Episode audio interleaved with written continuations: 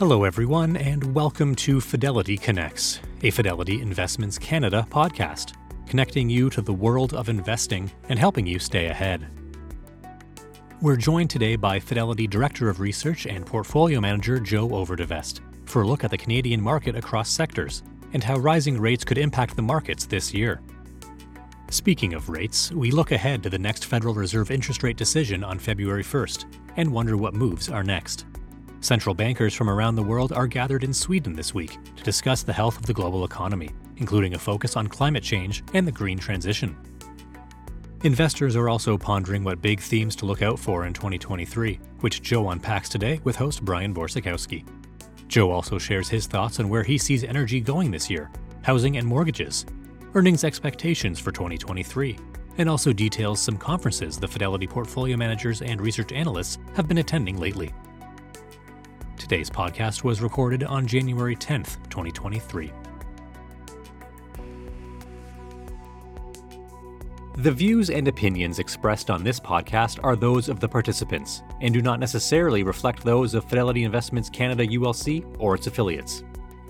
This podcast is for informational purposes only and should not be construed as investment, tax, or legal advice. It is not an offer to sell or buy, or an endorsement, recommendation, or sponsorship of any entity or security cited. Read a fund's prospectus before investing. Funds are not guaranteed. Their values change frequently, and past performance may not be repeated. Fees, expenses, and commissions are all associated with fund investments. Joe, thanks for being here. Thanks, Brian. Excited to be here. So, it's been not a bad start to the year so far in markets. It's small sample size, but the U.S. Canadian markets are up a little bit. What is your outlook for 2023? What are you expecting to see right now? I think what we had last year is, first of all, the context of what's setting up this year. Last year was all about interest rates, right? You know, that the amount we're going to increase was the debate throughout last year. And now we're at the point where we're not really debating the increases. We're near the end, right? And that's the hope. And now the real debate, and I think sometimes we look at this at Fidelity, what's front page news and what's page 16. I think maybe page 16 should probably maybe move up a little bit in the newspapers that how long do these interest rates stay high? And I think this is the debate when you see the markets are pricing in, we're going to go a little bit near where we are here, but we're going to cut soon.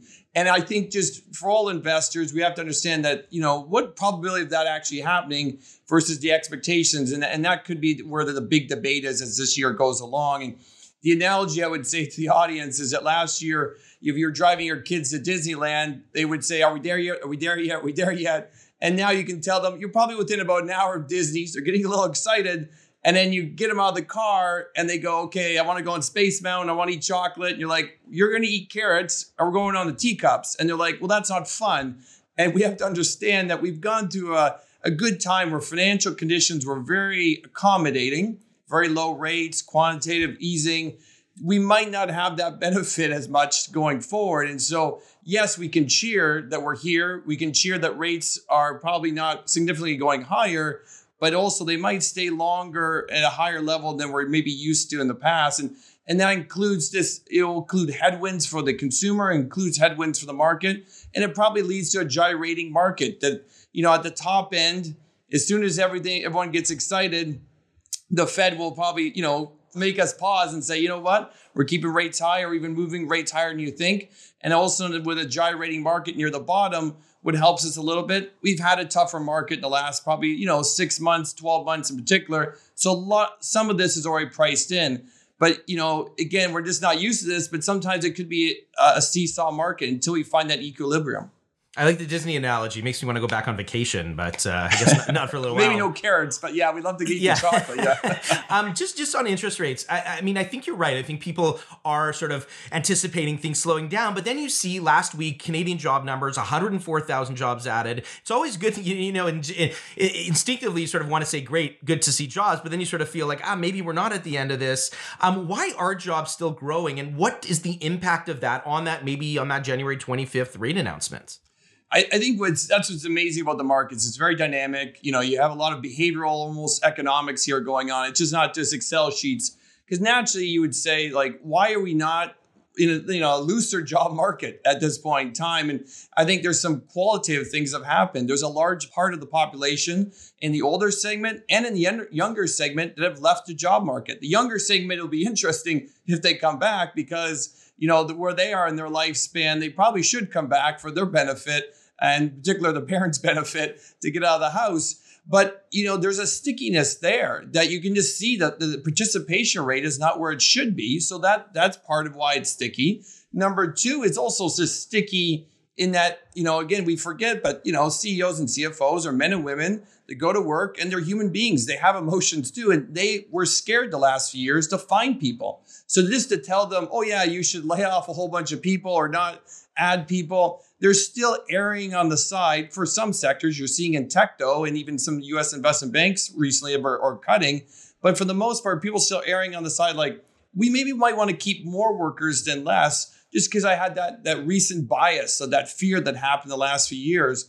And I think this is one of the toughest things maybe we'll get into with inflation is that, you know, we have to understand that it's not one for one. So if we move inflation or the Federal Reserve or Bank of Canada does from 8 to 4, well, 4 to 2, 8 to 4 might be easier than 4 to 2. And this is the toughest thing where the equilibrium will be.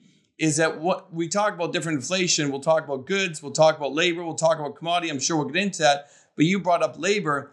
Labor is the sticky one, right? Because the other thing about labor is that, are you gonna tell someone that who got a job, you know, increase or pay increase last few years, you're taking their money away? No, right? So there's a stickiness to that labor part of inflation.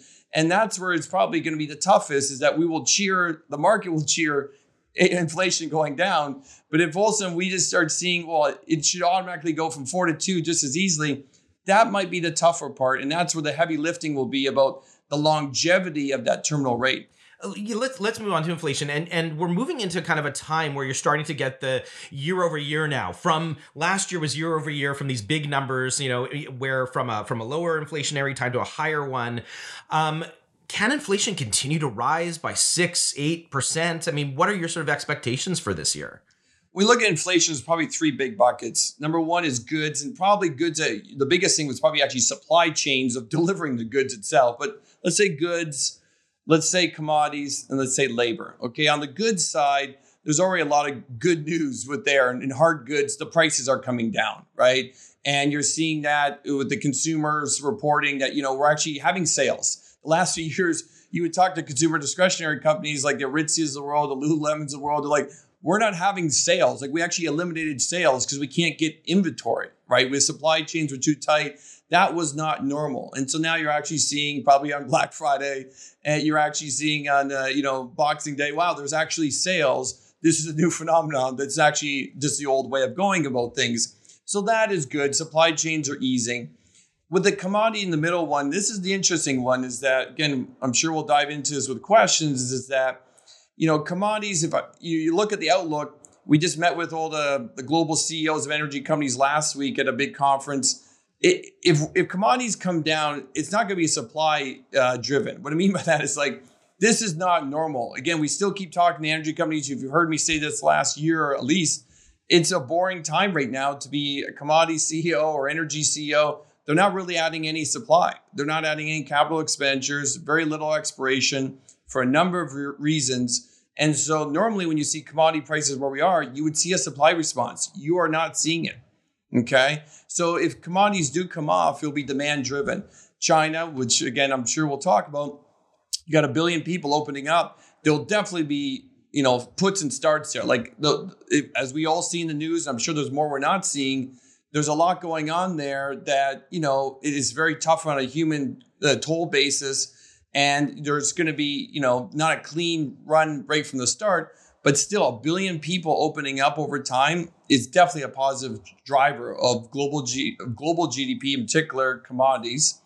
But I think the concern for commodities is that if we do go into some kind of recession, it'll bring down all goods, not just commodities. But right now, the commodity outlook is probably a little bit more stable on the margin, with the positive being China. Last one is the labor, which we already discussed. That one probably is a little more stickier. So again, we should, you know, we should start seeing just the year-over-year comps getting better for inflation. but it'll be the last kind of 200 basis points. And this is the interesting thing too, if you really want to get into the market debate, the Fed in particular has a dual mandate, jobs and inflation. You get the 4% and then all of a sudden you have to go 4 to 2, which is what they want to do. But all of a sudden the job market doesn't do well. And all of a sudden unemployment, which we've been, you know, very blessed with, a great employment market on especially North America, changes and they have to make tough decisions. What is more important, jobs or inflation? And if again, because the audience will probably ask this, if you all of a sudden pause and say jobs are more important and you accept higher inflation, you know, then you have a knock-on effect on bonds, on gold, on commodities in general. And so because they become very accommodative with higher inflation rates. So right now they do not want to do that, but that is the tough thing when you have a dual mandate. So I mean, on the recession, I mean, you know, it's impossible to predict what's going to happen, but there are now sort of differing opinions on a bigger recession, a small one, maybe no recession, based on kind of the indicators that you're seeing and where we're talking about inflation and interest rates. How are you sort of planning for this year? Do you think there'll be a bigger recession, or what are your thoughts on where that could end up? Yeah, I think I really respect both Fidelity. Obviously, we're bottom-up stock pickers, but more importantly, look at more like the probabilities of things happening. I think it's very dangerous when you say, oh, for sure this is happening. I think people say that love to give headlines. They love to be in the news. But in reality, a lot of this is gray, and it's not black and white, and it's probabilities. So I think you make a great point. Right now, there's a lot of talk of recession, but let's be very honest. The data right now is, you know, we're not talking about recession. These job numbers are very robust. Consumer spending is generally decent. It is maybe getting a little slower, but it's still very positive. If we were in a recession, these stats would look a lot different, right? We would not be debating it. They would be definitive, okay? So right now, it seems like more just in terms of where we are in the calendar year and the benefits we're still seeing in the job market in particular, it's probably more the second half this year you see slower economic growth. And really the debate now is you can just see anemic growth, right? Again, everyone has to understand that a recession sometimes is just a little negative. It doesn't have to be, you know, the end of the world negative. And so the stats, the amount of wealth, the amount of cash and actually deposits in the banks and the actual job market would point to probably it's more anemic growth in a shallow recession. But again, let's be very honest, and this is for the audience too, I think they can understand this, it's a very unique time. Normally you don't have quantitative tightening and interest rates rising at the same period of time. Even the Fed will be honest with you, they're very data dependent. And so as we go through this year, that economic outlook can change quite drastically if they raise rates too fast. And this is the other debate too that some would say is the Fed raising too much because they were too late? And maybe they should pause a little bit and let the ramifications happen, because usually when you have that much tightening, there's a delayed effect. And so they're looking at data today, making decisions, but they might need to pause a little bit because the actual effects might take at least 6 months to actually go into the system. And people realizing, oh, my mortgage rate has gone up this much. This is how much it costs to finance my car. So right now it looks like more of a shallow recession as we go out. But again, the Fed, we must respect, is the biggest driver where that could toggle one way or the other. Right. So you cover the Canadian market and energy in particular. And last year, energy helped the Canadian markets. Our market was down, but not nearly as much as the S&P 500. Where do you see energy going this year? What are some of the forces or trends that you're looking at in the energy sector today? Yeah, I think with energy is, again, supply. There's just not a real supply response. And again, we have to respect the CEOs of these energy companies, right? So what they're being told by their investors is don't grow. Give me dividends, give me buybacks, be a boring company. Number two, they're being told by, you know, the governments themselves that regulate them that, you know, we don't really want you to grow. Like right now in Canada, if you were going to say we're going to build a new oil sands mine, that would be very, very, very difficult. The Canadian government would be give you a lot of roadblocks to even have that happen. And number three, I think the boards themselves are questioning, you know, how much capital do we really want to put in here? There's so many uncertainties. And even just for Canada, one of the biggest uncertainties is carbon capture. The oil sands companies in Canada want to do carbon capture. It's a great spot to do it for McMurray. It's very aggregated together. You can do carbon capture there. And they're essentially waiting on the Canadian government, provincial government as well, to come together to say, you know, well, what is going to be the tax benefit to do this? Because if you do carbon capture facilities, it costs a lot of money. And right now they haven't got a definitive answer. And it's really a big debate right now, too, because the U.S., with their new tax incentive for carbon capture, make it very attractive to do carbon capture in the States. And whereas here in Canada, we haven't come up with a clear resolution. And so this is where it also becomes a debate that if we don't do something, we won't be as cost competitive. And maybe an oil and gas company, which many are, go across both borders, go, you know what, we're going to invest in carbon capture in the States.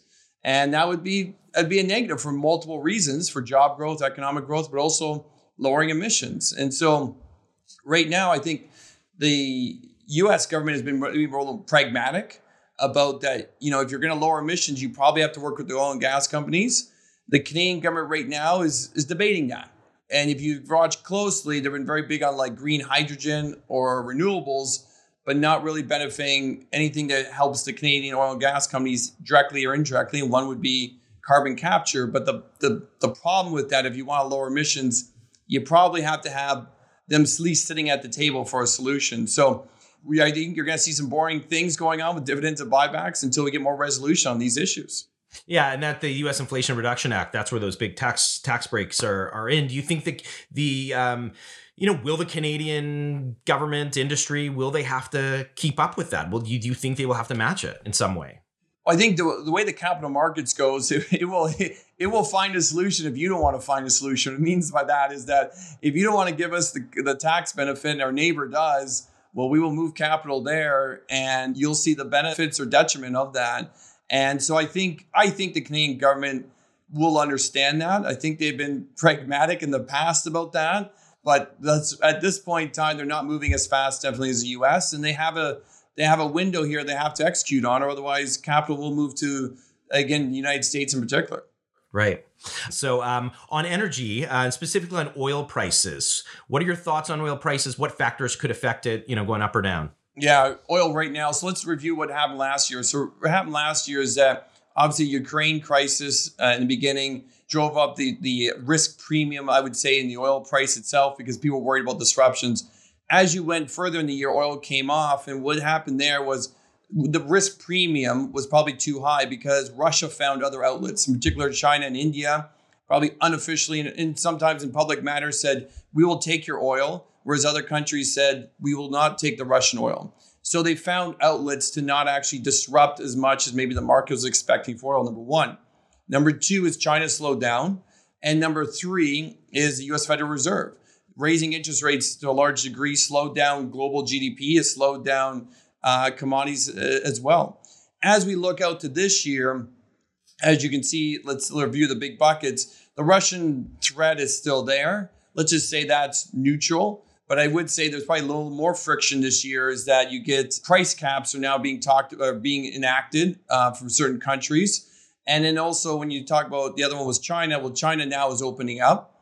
And then the other one is Federal Reserve probably getting closer to actually, at least year over year, less of a negative headwind on the U.S. Federal Reserve. And lastly, I would sum the other one up that was probably different since last time I talked to this group was the U.S. SPR. Is so Strategic Petroleum Reserve in the U.S. was dumping oil in the market, especially late last year. Now has actually come out and said publicly, oil prices near where we are, we will be buyers of oil. So a lot of these factors are changing for the better. We're not really seeing a supply response. So to sum it up, unless we have a major recession, you have a number of positives here for the oil price from where we are today. Great. Another question, what sectors in the Canadian market do you see opportunities in? I think what sectors is we can talk about it, probably more idiosyncratic sectors. You know, consumer staples are still seeing the benefit. Some of the names would be like inflation in the grocer space is benefiting. Grocers have a very small net margin. So any inflation was really beneficial to them. Number two would be the industrial space. Our rails are still getting pricing. This is very important these days. It's still a very inflationary environment, as you know. And so companies are getting, the ability to pass along price and some are not. The rails are still seeing that. I'd say those are two probably areas that are seeing some kind of benefits. And we can talk about some that are seeing some of the tailwinds as well, or headwinds. I just went on the sectors. I you had mentioned when we were talking a bit earlier, you had some big meetings with some bank CEOs, and that was yesterday. So what are bank CEOs saying, and what are you hearing from both? And you're meeting with energy sector CEOs as well from both of those groups. Yeah, this is, again, we as PMs and analysts, we really appreciate and are humbled. We've been working at Fidelity. I mean, this January alone, I think we'll meet with at least 30, 40 different CEOs, just at Canadian companies alone. We saw all the global CEOs on a conference last week, the Canadian bank CEOs I met with personally with our team yesterday. The head of OSFI, which regulates the banks, was yesterday as well at the conference. And lots of other companies are coming up in conferences or in-house. But so the banks, that's when I would say one of the sectors is seeing headwinds. And so if we look back, what are banks essentially, or bank stocks?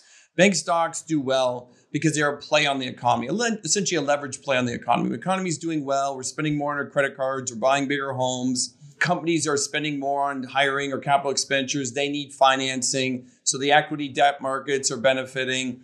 And the banks will benefit from this. They have their hands in everything, right? So that definitely was a good time the last years. When we fast forward today, higher rates is choking a lot of this off, right? So higher rates, obviously, housing activity has fallen. The spending, as you're seeing it, it's still positive because people have jobs, but that's coming off a little bit. Capital markets and debt markets, the activity is very, very quiet. There's not too many companies doing any kind of like bought deals or equity financing or even debt financing. Very, very quiet. And if anything, the banks right now are probably, you're seeing in the US first, starting to cut people or staff. So that's a sign that already the banks are seeing some revenue pressures. We'll bring up housing just because it's a question I think we have to watch, is that, you know, in the Canada in particular, we have 5-year mortgages. And this is one of the issues that, you know, we have to be sympathetic to the average Canadian. Many of them have mortgages, and some are variable and some are fixed. And variable rates, there's been a huge move up that the average consumer is not used to, and their cost of borrowing. And with a 5-year mortgage, well, a certain percentage of those roll off every year, and you have to essentially look at a new and higher interest rate, and you have to make adjustments somewhere in your life, right? Your probably income didn't jump that much, so you have to lower spending somewhere else. And so for the banks right now, though, if I was to sum it up, we look at banks as investors, we say, is this a balance sheet issue or income statement issue? Balance sheet issue is bad. Balance sheet issue means there's a lot of bad loans, and like they might need to raise equity, and you don't know what the book value is. We're not there.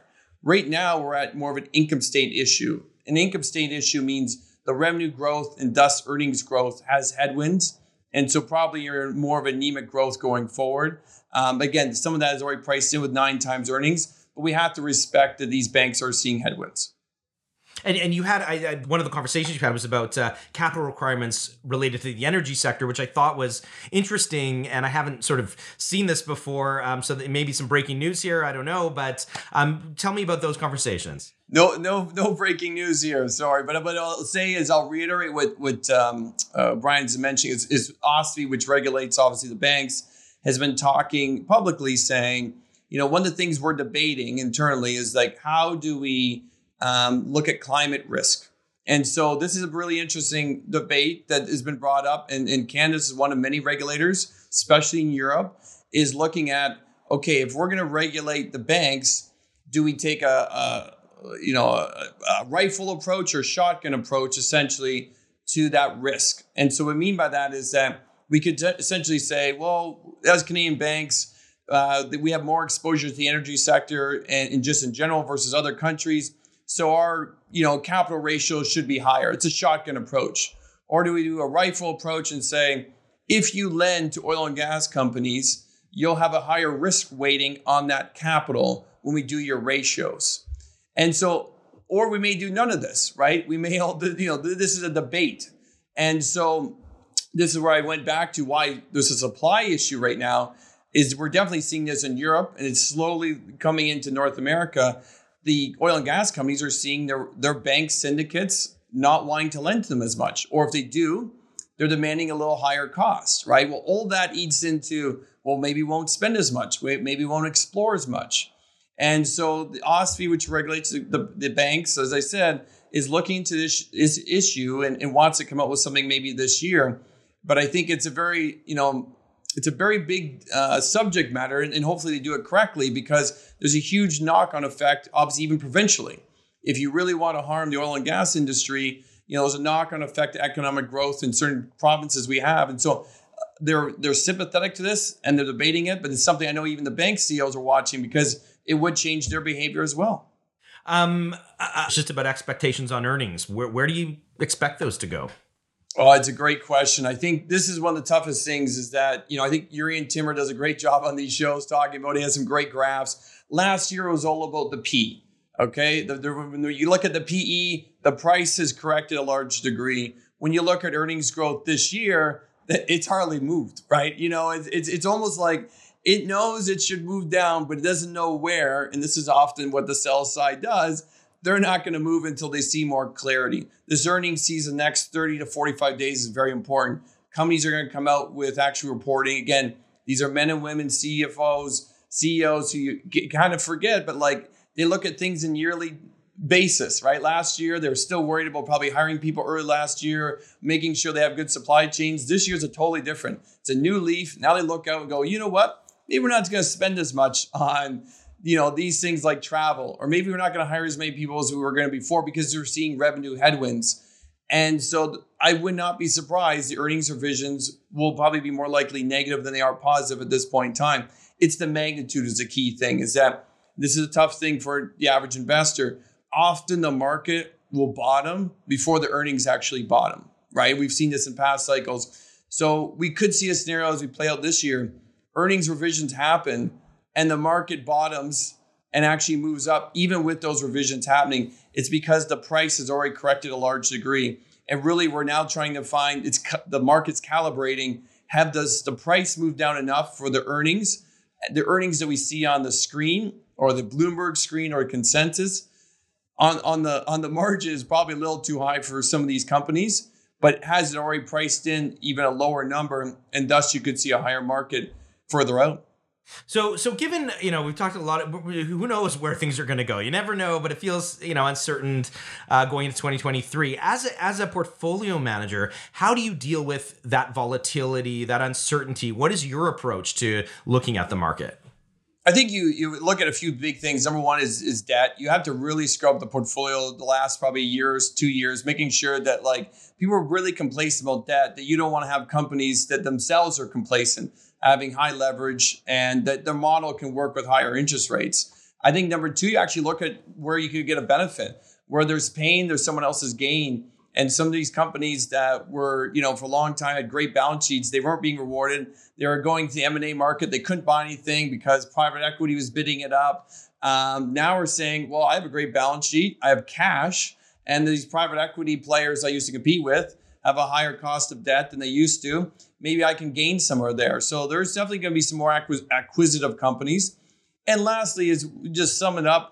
You know, we look at probabilities, and at the end of the day, if you have great companies with great brands and offer a great service, usually no matter the macro environment, they're going to gain share and they're going to be better and bigger companies coming out of this. And really time is to your advantage. And so as opposed to going, oh, with certainty, the recession will happen here, it'll be this magnitude.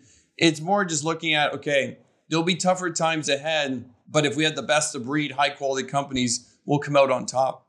So it's really kind of, I mean, it's always, I guess, focused on the fundamentals, but feels like a bit more back to basics, a bit more focused on what really matters to make sure that you're getting a good company. Yeah, exactly. I think it's just reviewing with the 400 investment professionals around Fidelity, talking to them, what are the best ideas? Again, lots of CEO meetings. I think, you know, especially in downtimes, I do know for sure we talk to CEOs more than normal. I would say our meeting schedules usually fill up, and so. In good times, we probably have one or two CEO meetings an hour globally.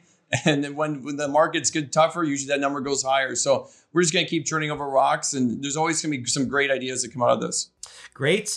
Joe, we will end it there. We're at time. Thank you so much for this. I'm sure we'll chat again. Looking forward to see how 2023 unfolds. Happy New Year, and thanks for being here. Thanks for your time, and hope everyone has a great year. Thanks for listening to the Fidelity Connects podcast. If you haven't done so already, please subscribe to Fidelity Connects on your podcast platform of choice. And if you like what you're hearing, leave a review or a 5-star rating. Fidelity mutual funds and ETFs are available by working with a financial advisor or through an online brokerage account. Visit fidelity.ca/howtobuy for more information. And while visiting fidelity.ca, you can also find information on future live webcasts. And don't forget to follow Fidelity Canada on Twitter and LinkedIn. Thanks again. See you next time.